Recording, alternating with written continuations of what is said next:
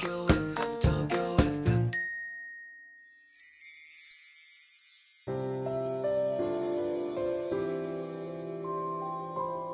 のポッドキャスト放送は毎週日曜夜7時55分よりお届けしている「毎日に夢中」感動プロデューサー小林翔一を再編集した特別版です。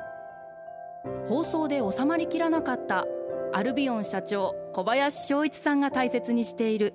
感動のポイントをどうぞお楽しみください。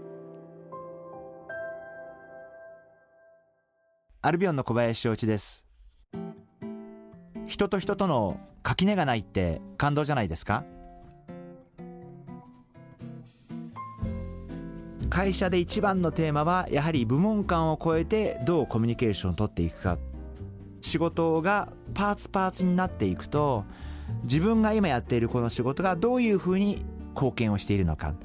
どうやってお客様の喜びにつながっているのかということが見えなくなると思うんです。やはり部門間を超えてチームとしてみんなでいろんな議論をぶつけ合いながら仕事をしていく。でいろんな意見があってなかなか前に進まないこともあるかもしれませんけど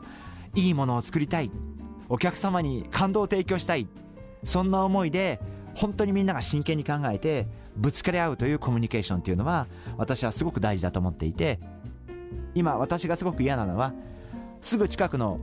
会社のメンバーに連絡をするときにもすぐメールを皆さん使いますんでえなんか本当に直接のコミュニケーションが随分減ってるなというふうに思っていてそれは決していいことではなくてそれよりも近くにいる人間にはやっぱり直接喋った方がいいんじゃないかなたとえ部門が違ってもちょっと辛口のコメントも言うことがあっていいと思うんです。で言われた方はもちろん言われた瞬間はカチンとくると思うんですけどでも言われて考えてみて。またもう一回悔しいけどやり直してみて。でもそれが人を成長させてくれるんじゃないかなというふうにすごく思うんでお互いただ気を使って喋ってるだけでは人は成長しませんのであなたのこういうところもっとこうした方がいいと思うっていう意見を言われるような人間関係を社内で作っていく。こういうことがすごく大切だと思っています。でそういうぶつかり合いがより起きやすいように私は年に5回ぐらいいろんな部門の50名の方々お招きして焼肉パーティーをやらせていただいてます。こういうのって続けることがいいことだというふうに思っていましてやはりこれも4年5年続いてきてますんでだんだんだんだん本当に社内でコミュニケーションが前よりは活発になってきたんじゃないかな、えーそんなふうに思っています、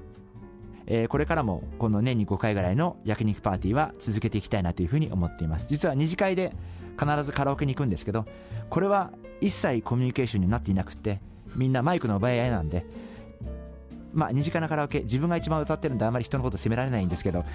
あのまあちょっとこれは二次会は将来的にはやめていいんじゃないかなというふうに思ってます。